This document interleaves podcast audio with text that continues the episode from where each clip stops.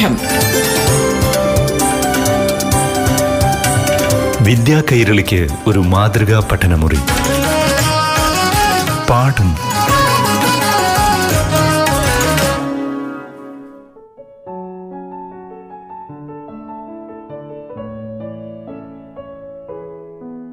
പ്രിയപ്പെട്ട കുട്ടികളെ ഇന്നത്തെ പാഠം ക്ലാസ് ഇവിടെ ആരംഭിക്കുകയാണ്.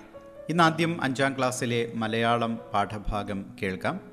ക്ലാസ് നയിക്കുന്നത് കിളിമാനൂർ ഗവൺമെന്റ് എച്ച് എസ് എസിലെ അധ്യാപിക എ സെലീന. പ്രിയപ്പെട്ട കൂട്ടുകാരെ എല്ലാവർക്കും നമസ്കാരം. അഞ്ചാം ക്ലാസ് കേരള പാഠാവലിയിലെ സഞ്ചാരത്തിനിടയിൽ എന്ന യൂണിറ്റിൽ തൃശ്ശൂർ ജില്ലക്കാരിയായ അഷിതയുടെ മയിൽപീലി സ്പർശം എന്ന നോവൽ ഭാഗമാണ് നമ്മൾ കഴിഞ്ഞ ക്ലാസ്സിൽ തുടങ്ങി വെച്ചത്. മയിൽപ്പീലി സ്പർശം എന്ന പാഠം ഒരു സ്വപ്നത്തിന്റെ വിവരണം തന്നെയാണ്. സൗഹൃദത്തെ സ്നേഹത്തെ തിരിച്ചറിഞ്ഞ മൃഗങ്ങളുടെ കഥ. ഒരുമയുടെയും സ്നേഹത്തിന്റെയും സന്ദേശം തന്നെയാണ് ഈ കഥ പങ്കുവെക്കുന്നത് കൂട്ടുകാർക്ക് പുസ്തകം കയ്യിൽ ഉണ്ടല്ലോ. അപ്പോൾ നമുക്ക് ആ പാഠഭാഗം എന്താണെന്ന് നോക്കാം. ഏതിനും മേൽപ്പിലി സ്പർശം എന്ന ശീർഷകം എത്രത്തോളം യോജിക്കുന്നു നമ്മൾ കഴിഞ്ഞ ദിവസം തുടക്കത്തിൽ പറഞ്ഞിരുന്നു. മൃദുലവും സന്തോഷകരവുമായ സ്പർശമാണ് മയിൽപ്പീലി നിന്ന് ഉണ്ടാകുന്നത് നമുക്ക് എല്ലാവർക്കും അറിയാം. മയിൽപ്പീലി കൊണ്ട് തൊടുമ്പോൾ മനസ്സിലുണ്ടാകുന്ന സന്തോഷം തന്നെയാണ് ഇവിടെ ഈ കഥയിലും ഉണ്ണിമായയ്ക്ക് അനുഭവപ്പെടുന്നത്. ഉണ്ണിമായ സ്വപ്നത്തിലേക്ക് കടക്കുന്നത് വളരെ പതുക്കെ തന്നെയാണ്. മയിൽപ്പീലി കൊണ്ട് തൊടുന്നത് പോലുള്ള അനുഭവം തന്നെയാണ് ഇവിടെ ഉണ്ണിമായയ്ക്കും അനുഭവപ്പെടുന്നത്. അതുകൊണ്ടൊക്കെ തന്നെ നമുക്ക് ഈ ശീർഷകം വളരെ യോജിക്കുന്നെന്ന് മനസ്സിലാക്കാൻ കഴിയും.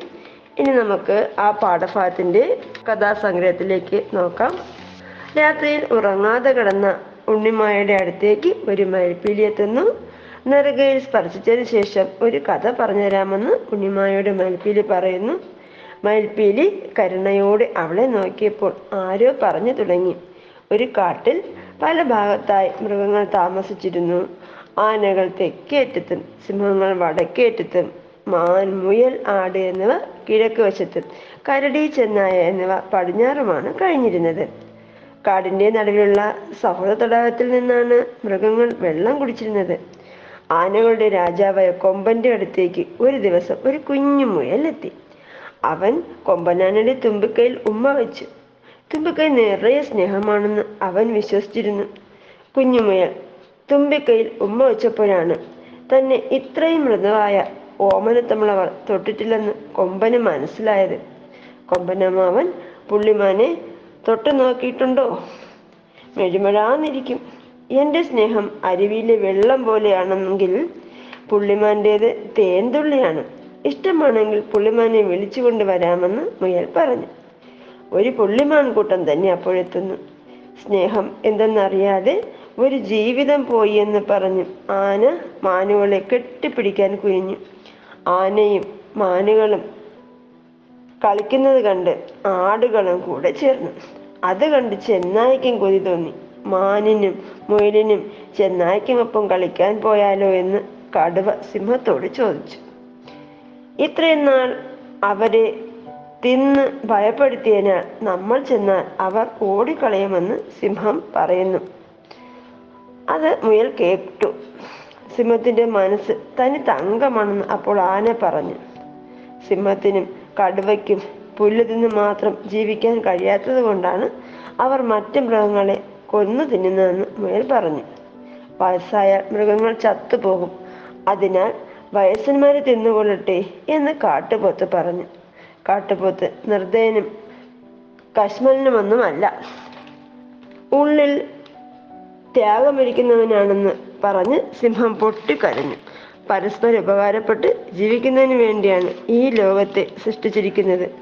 നിങ്ങൾക്ക് ഉപകരിക്കുമെങ്കിൽ അത്രയും സന്തോഷം. നിങ്ങൾ ഞങ്ങളെ കൊല്ലുന്നത് പാപമല്ല. മറിച്ച് ജീവിതം അവസാനിക്കുന്നതിനുള്ള ഒരു വഴി മാത്രമാണിത്. സിംഹവും കടുവയുമൊക്കെ അത് ചെയ്തു തരിക മാത്രമാണെന്ന് കാട്ടുപോത്ത് പറഞ്ഞു. മൃഗങ്ങൾക്ക് വകതിരിവില്ലെന്നാണ് വിചാരിച്ചത്. ഇത് മനസ്സിലാക്കിയിരുന്നുവെങ്കിൽ ഇത്രയധികം മനുഷ്യരെ സൃഷ്ടിക്കില്ലായിരുന്നുവെന്ന് ദൈവം പറഞ്ഞു. അങ്ങനെ മൃഗങ്ങളെല്ലാവരും സൗഹൃദ തടാകത്തിൽ നിന്ന് വെള്ളം കുടിച്ച് അവിടെ തന്നെ കിടന്നുറങ്ങി. ദൈവസ്നേഹം അവരെ തലോടി. പുണ്യമായുടെ ചുണ്ടുകൾ തളർന്ന പുഞ്ചിരി ഉണ്ടായി.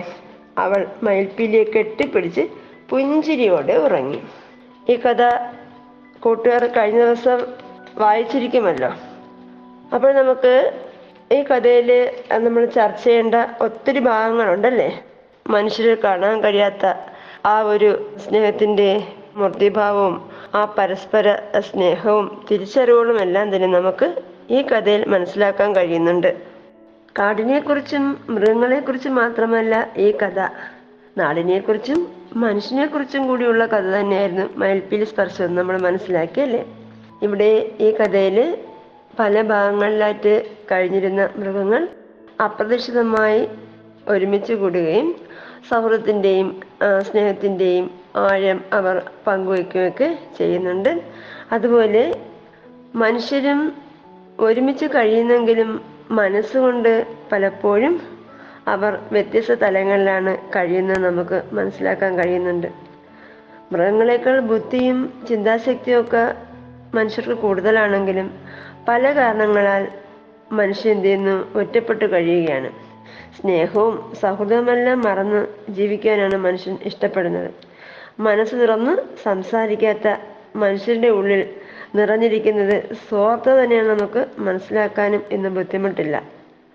മറ്റു ജീവികൾക്കും ജീവിക്കാനുള്ള സാഹചര്യം ഒരുക്കേണ്ടത് മനുഷ്യന്റെ കടമയാണ്. എന്നാൽ അത് സ്വന്തം ഉത്തരവാദിത്തമായി കാണാതെ മനുഷ്യൻ തന്റെ കാര്യങ്ങൾക്ക് മാത്രം പ്രാധാന്യം കൊടുക്കുകയാണ് ചെയ്യുന്നതല്ലേ?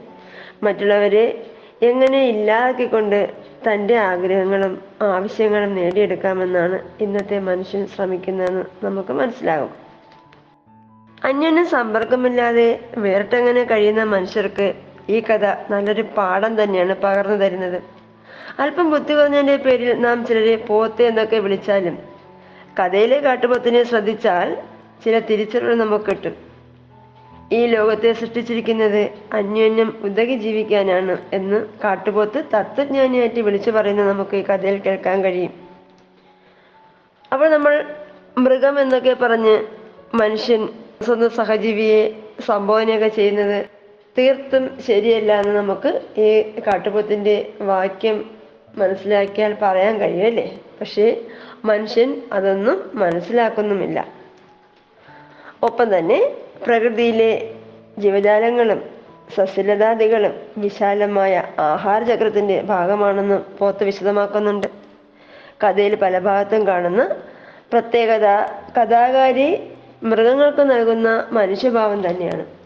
കാടും മനുഷ്യനുമെല്ലാം ഒത്തുചേരുന്നുവെന്നും പ്രകൃതിയും മനുഷ്യരും ഒരേ ഭാവം പുലർത്തുന്നതും നമ്മുടെ കഥാകാരി നമ്മുടെ ശ്രദ്ധയിൽപ്പെടുത്തുന്നുണ്ട് കഥയിലെ സൗഹൃദഭാവം നമ്മെ ഒന്നായി കാണുന്ന സമമായി കാണുന്ന പ്രകൃതിഭാവത്തിന്റെ ഏറ്റവും സുന്ദരമായ ഒരു പ്രയോഗം തന്നെയാണെന്ന് നമുക്ക് കാണാൻ കഴിയുന്നുണ്ട്.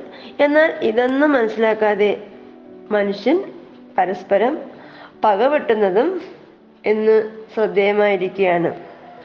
മറ്റുള്ളവരുടെ ആന്തരിക സൗന്ദര്യം തിരിച്ചറിയാത്ത ഏത് സമൂഹവും ഇങ്ങനെ കലയിച്ചുകൊണ്ടേയിരിക്കും എന്നാൽ മനുഷ്യനേക്കാൾ മുമ്പേ മൃഗവർഗങ്ങൾ ഈ തിരിച്ചറിവ് നേടിയിരിക്കുന്നു. മനുഷ്യൻ എന്നും ആ തിരിച്ചറിവിലെത്താൻ ഒരുപാട് വൈകുകയും ചെയ്യുന്നു. അപ്പോൾ നമ്മൾ ഈ പാഠഭാഗത്തിൽ സൗഹൃദ തടാകം പോലെ മറ്റ് സവിശേഷ പ്രയോഗങ്ങൾ കണ്ടെത്തിയിട്ടുണ്ടല്ലേ?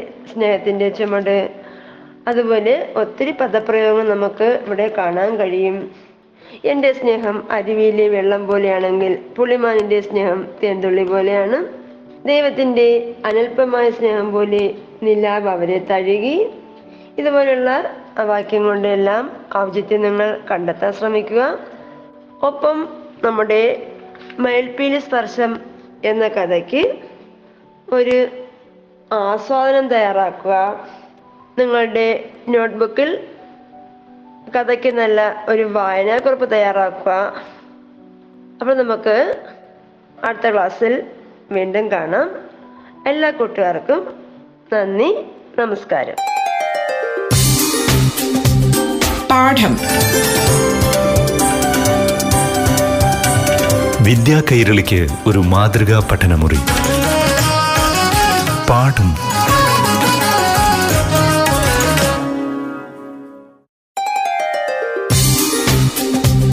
പാഠം.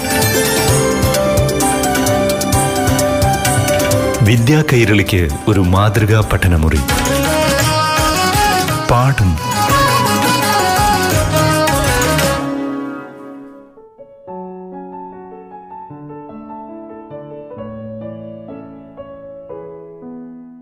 പ്രിയപ്പെട്ട കൂട്ടുകാരെ ഇനി ആറാം ക്ലാസ്സിലെ മലയാളം പാഠഭാഗം കേട്ടാലോ? ക്ലാസ് എടുക്കാനായി ഇന്ന് കൂട്ടുകാർക്കൊപ്പമുള്ളത് കിളിമാനൂർ ഗവൺമെന്റ് എച്ച് എസ് എസിലെ അധ്യാപിക എ സെലീന. പ്രിയപ്പെട്ട കൂട്ടുകാരെ എല്ലാവർക്കും നമസ്കാരം. ആറാം ക്ലാസ് അടിസ്ഥാന പാഠാവലിയിലെ സ്വാതന്ത്ര്യം തന്നെ ജീവിതം എന്ന യൂണിറ്റുമായി ബന്ധിപ്പിച്ച് ബാലഗംഗാധര തിലകന്റെ മഹത്തായ വാക്യവും ഒപ്പം തന്നെ അജയ്യതയുടെ പ്രതീകം എന്ന പാഠഭാഗവുമായി ബന്ധിപ്പിച്ച് ഗാന്ധിജിയുടെ ഉപ്പ് സത്യാഗ്രഹമായി ബന്ധിപ്പിച്ച കാര്യങ്ങളും എല്ലാം തന്നെ നമ്മൾ കഴിഞ്ഞ ക്ലാസ്സിൽ കുറച്ച് ഭാഗം ചർച്ച ചെയ്തിരുന്നു.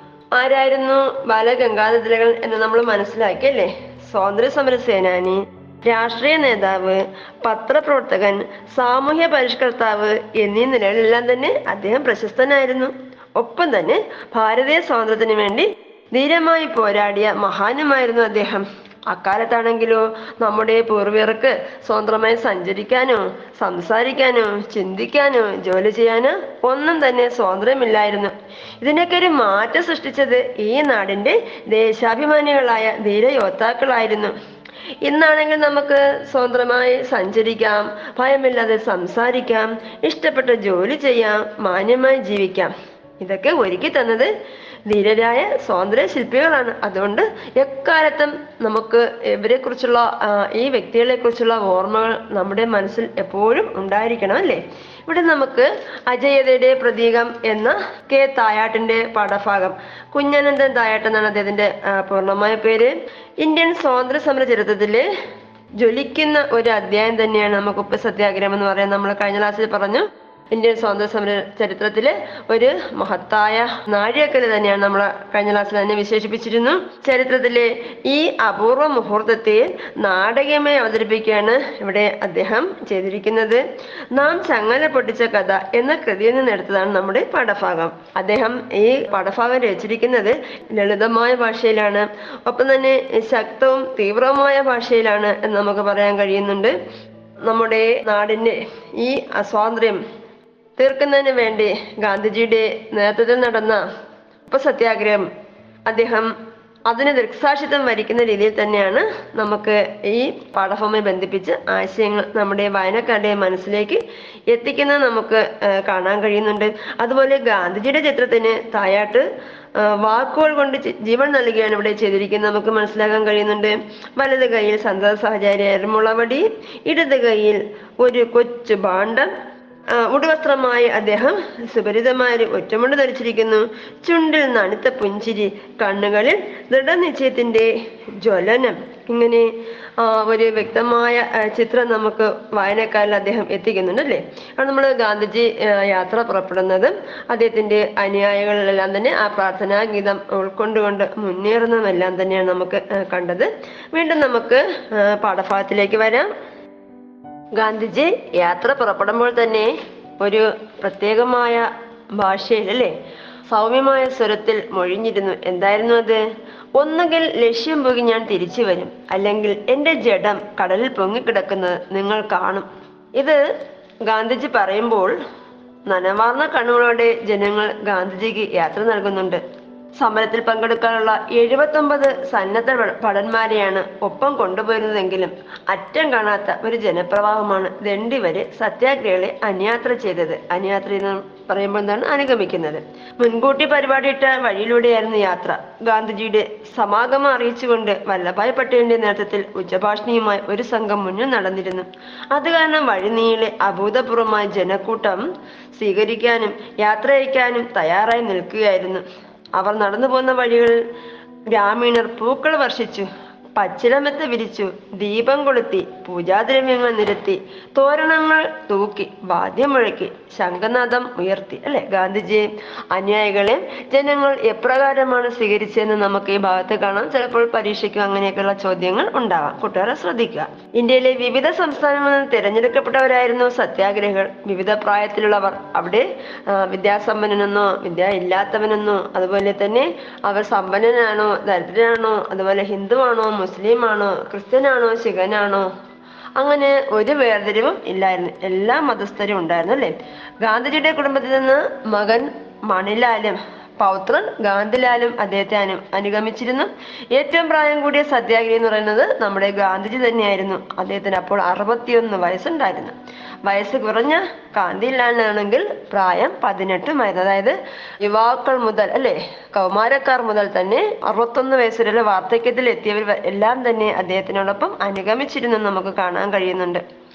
കാണാൻ ചെന്നവരിൽ പലർക്കും തിരക്കുമൂലം വൃക്ഷക്കൊമ്പുകളിലും കെട്ടിടങ്ങളുടെ മട്ടുപ്പാവുകളിലും സ്ഥാനം തേടേണ്ടി വന്നു.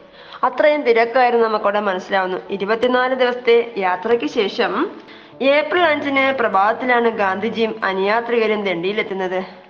അടുത്ത ദിവസം ഉപ്പുവാരി നിയമം ലംഘിക്കാനാണ് തീരുമാനിച്ചത്. ഏപ്രിൽ ആറ് മുതൽ പതിമൂന്ന് വരെയുള്ള ദിവസങ്ങൾ അക്കാലത്ത് ദേശീയ ദുഃഖാചരണമായി ആചരിക്കാറുണ്ടായിരുന്നു. ജാലിയൻ ബാലാബാഗിലെ ക്രൂരമായ നരഹത്യയെ അനുസ്മരിച്ചുകൊണ്ടാണ് ജാലിയൻ ബാലാബാഗ് കൂട്ടക്കൊല നടന്നത്. അതിന്റെ ഓർമ്മയ്ക്ക് വേണ്ടിയാണ് ആ ഒരു ദിനങ്ങൾ ദുഃഖാചരണമായി ആചരിച്ചിരുന്നത് നമ്മൾ മനസ്സിലാക്കുന്നുണ്ട്. ഏപ്രിൽ ആറ് രാവിലെ ആറ് മണി ഉപ്പ് നിയമം ലംഘിക്കുന്ന ഒന്നാമത്തെ സത്യാഗ്രഹ പഠനം എന്ന നിലയിൽ ഗാന്ധിജി തീരം വിട്ട് കടലിലിറങ്ങുന്നു. അയ്യായിരത്തിൽ പരം ആളുകളുടെ കണ്ടങ്ങളിൽ നിന്ന് ജയഘോഷം വഴി കണ്ടങ്ങൾ എന്ന് പറയുമ്പോൾ എന്താണ്? നമ്മുടെ തൊണ്ടയിൽ നിന്ന് അല്ലെങ്കിൽ വാക്കുകൾ. ഇവിടെ ഗാന്ധിജി തീരം വിട്ട് കടലിറങ്ങുമ്പോൾ എല്ലാവരും അദ്ദേഹം ജയാഘോഷം അതായത് ജയിക്കാനുള്ള ഒരു ആഘോഷം ആ ഒരു ആരവമാണ് നമുക്കവിടെ കേൾക്കാൻ കഴിഞ്ഞിരുന്നത്. അരയോളം വെള്ളത്തിൽ തിരമാലകൾ മുറിച്ച് കടലിലേക്ക് നീങ്ങിച്ചെന്ന ആ സത്യാഗ്രഹ ഭടൻ സമുദ്രത്തിൽ സ്നാനം ചെയ്തു. ദേഹവിശുദ്ധി വരുത്തി. തുടർന്ന് കരയിലേക്ക് നടന്നു ചെന്ന് കടൽ തീരത്തിന് ലോലമായ ആവരണമായി നിലകൊള്ളുന്ന ഉപ്പുതരികൾ ഒരുപിടി വാരിയെടുക്കുന്നു. കടൽ തീരത്തുള്ള ലോലമായ ആവരണമായി നിലകൊള്ളുന്ന ഉപ്പുതരികൾ എന്ത് ചെയ്യുന്നു? അദ്ദേഹം വാരിയെടുക്കുന്നു. അപ്പോൾ മുദ്രാവാക്യം ജനങ്ങൾ വീർപ്പടയ്ക്ക് അങ്ങനെ നിൽക്കുന്ന ഒരു സമയമാണ്. അഹിംസാവ്രതക്കാരനായ സത്യാഗ്രഹിയുടെ മുഷ്ടിക്കുള്ളിലെ ഈ ഒരുപിടി ഉപ്പ് ശക്തിയുടെ പ്രതീകമാണ്. ഉപ്പ് പിടിച്ചിരിക്കുന്ന ഈ മുഷ്ടി തകർത്തേക്കാം. എന്നിരുന്നാലും ഇത് ഈ ഉപ്പ് വിട്ടുകൊടുക്കുകയില്ല എന്ന് ഗാന്ധിജി അല്ലേ? നന്നായിട്ട് അവിടെ പറയുന്നുണ്ടായിരുന്നു. ഗാന്ധിജിയുടെ വാക്കുകൾ പാഴ്വാക്കുകളായില്ല. എന്താണ് ചെയ്തത്? കൈപ്പത്തിക്കുള്ളിലെ ഒരുപിടി ഉപ്പ് സംരക്ഷിക്കാൻ വേണ്ടി അഭിമാനിയായ ഇന്ത്യക്കാരൻ പോലീസിന് തച്ചു തകർക്കാൻ തലമുണ്ട നീട്ടിക്കൊടുത്തു വെടിവെക്കാൻ വിരുമാറ് കാട്ടി. മർദ്ദനമേറ്റ് ബോധമില്ലാതെ നിലംപതിക്കുമ്പോഴും ഒപ്പിൻതരികൾ ചിതറിപ്പോകാതിരിക്കാൻ മുഷ്ടി നെഞ്ചോട് അമർത്തിപ്പിടിച്ചു സ്വാതന്ത്ര്യ സമര ഭടന്റെ മുഷ്ടിക്കുള്ളിലെ ഉപ്പ് അജയ്യതയുടെ പ്രതീകമായി മാറി. അതായത് നമ്മൾ ഉപ്പ് നിയമനം നിയമം ലംഘിക്കും ലംഘിക്കുമ്പോൾ ഇവിടെ പട്ടാളക്കാരെ ആരും തന്നെ ഗാന്ധിജി വകവയ്ക്കുന്നില്ല. അദ്ദേഹം മുഷ്ടിക്കുള്ളിൽ പിടിച്ച ആ ഉപ്പ് അതുപോലെ തന്നെ ഉണ്ടായിരുന്നു അല്ലേ? അദ്ദേഹത്തെ അറസ്റ്റ് ചെയ്യുമ്പോൾ പോലും അദ്ദേഹം അത് വിട്ടുകൊടുക്കാൻ തയ്യാറായില്ല. വെടിവെക്കാൻ അദ്ദേഹം എന്ത് ചെയ്യുന്നു? വിരിമാറ് കാട്ടുന്നു. അതുപോലെ തച്ചു തകർക്കാൻ തലമണ്ട നീട്ടി കൊടുക്കുന്നുണ്ട്. മർദ്ദനമേറ്റ് ബോധമില്ലാ നിലംപതിക്കുമ്പോഴും ഉപ്പിൻതരികൾ ചെറുതി പോകാതിരിക്കാൻ മുഷ്ടി നെഞ്ചോട് അമർത്തി പിടിക്കുന്നു. ഇതൊക്കെ പറയുമ്പോൾ ആ ഒരു സ്വാതന്ത്ര്യ സമര സേനാനിക്ക് സ്വന്തം രാജ്യത്തിന്റെ ആ സ്വാതന്ത്ര്യം വീണ്ടെടുക്കുന്നതിനുള്ള ആ ഒരു അഭിവാഞ്ച നമുക്ക് ഓരോ വായനക്കാരനും നമുക്ക് ഗ്രഹിക്കാൻ കഴിയുന്നെന്ന് ഈ പാഠഭാഗത്തിലൂടെ നമുക്ക് വ്യക്തമാവുന്നുണ്ടല്ലേ ഗാന്ധിജിയും അദ്ദേഹത്തിന്റെ അനുയായികൾ നടത്തിയ ഉപ്പ് സത്യാഗ്രഹം എങ്ങനെയാണ് അജയ്തയുടെ പ്രതീകമായി മാറിയെന്ന് കൂട്ടുകാർ മനസ്സിലാക്കി കാണും അല്ലേ? ബ്രിട്ടീഷ് ഗവൺമെന്റിന്റെ ഉപ്പ് നിയമത്തെ ലംഘിച്ചുകൊണ്ട് ഗാന്ധിജിയും അനുയായികളും എന്ത് ചെയ്തു? ദണ്ഡി കടപ്പുറത്ത് ഉപ്പ് കുറുക്കുന്നതിന് വേണ്ടി ഇറങ്ങുന്നുണ്ട്. എന്നാൽ ഇംഗ്ലീഷ് അധികാരികൾ സത്യാഗ്രഹ സമര സേനാനികളെ തല്ലിച്ചതക്കുകയൊക്കെ ചെയ്യുന്നുണ്ട്. അപ്പോഴും അവർ കൈപ്പത്തിക്കുള്ളിലെ ഉപ്പുതിരികൾ അമർത്തി പിടിച്ചു തന്നെ നിൽക്കുന്നുണ്ട്. അതിനു വേണ്ടിയായിരുന്നു? സ്വന്തം രാജ്യത്തെ ഉപ്പ് വാരാനും അത് കൈപ്പിടിക്കുള്ളിൽ അമർത്തുവാനും അതിക്രമിച്ചു വന്ന അന്യദേശക്കാർ എത്ര തന്നെ ശ്രമിച്ചിട്ടും ഉപദ്രവിച്ചിട്ടും അവർ തോറ്റുകൊടുക്കുകയില്ല എന്ന ദൃഢനിശ്ചയത്തോടെ നിൽക്കുന്നതും എല്ലാം തന്നെ സ്വന്തം രാജ്യത്തിന്റെ സ്വാതന്ത്ര്യം നേടിയെടുക്കുന്നതിന് വേണ്ടി തന്നെയായിരുന്നു അല്ലേ? അപ്പോൾ നമ്മുടെ ഗാന്ധിജിയും കൂട്ടുകാരും നടത്തിയ ഈ ദണ്ഡിയാത്രയുമായി ബന്ധിപ്പിച്ചുള്ള ഉപ്പ് സത്യാഗ്രഹം എങ്ങനെയാണ് ഇന്ത്യൻ സ്വാതന്ത്ര്യ സമര ചരിത്രത്തിലെ ഒരു നാഴികക്കല്ലായി മാറിയത് എന്ന് കൂട്ടുകാർക്ക് മനസ്സിലായി കാണും അല്ലേ? അപ്പോൾ നമുക്ക് എല്ലാവർക്കും സ്വാതന്ത്ര്യത്തിന്റെ ഈ വെളിച്ചം എപ്പോഴും നമ്മുടെ മനസ്സിൽ ഒരു ഓർമ്മയായി നിൽക്കട്ടെ എന്ന് ടീച്ചർ ആശംസിക്കുകയാണ്. വന്ദേ മാതരം. സുജലാം സുബലാം മലയജ ശീതളാം സസ്യശ്യാമളാം മാതരം. വന്ദേ മാതരം. എല്ലാ കൂട്ടുകാർക്കും സ്വാതന്ത്ര്യത്തിന്റെ ആശംസകൾ നേർന്നുകൊണ്ട് ഇന്നത്തെ ക്ലാസ് നമുക്ക് അവസാനിപ്പിക്കാം. വീണ്ടും കാണാം. നന്ദി നമസ്കാരം. പാഠം. വിദ്യാ കൈരളിക്ക് ഒരു മാതൃകാ പഠനമുറി. പാഠം.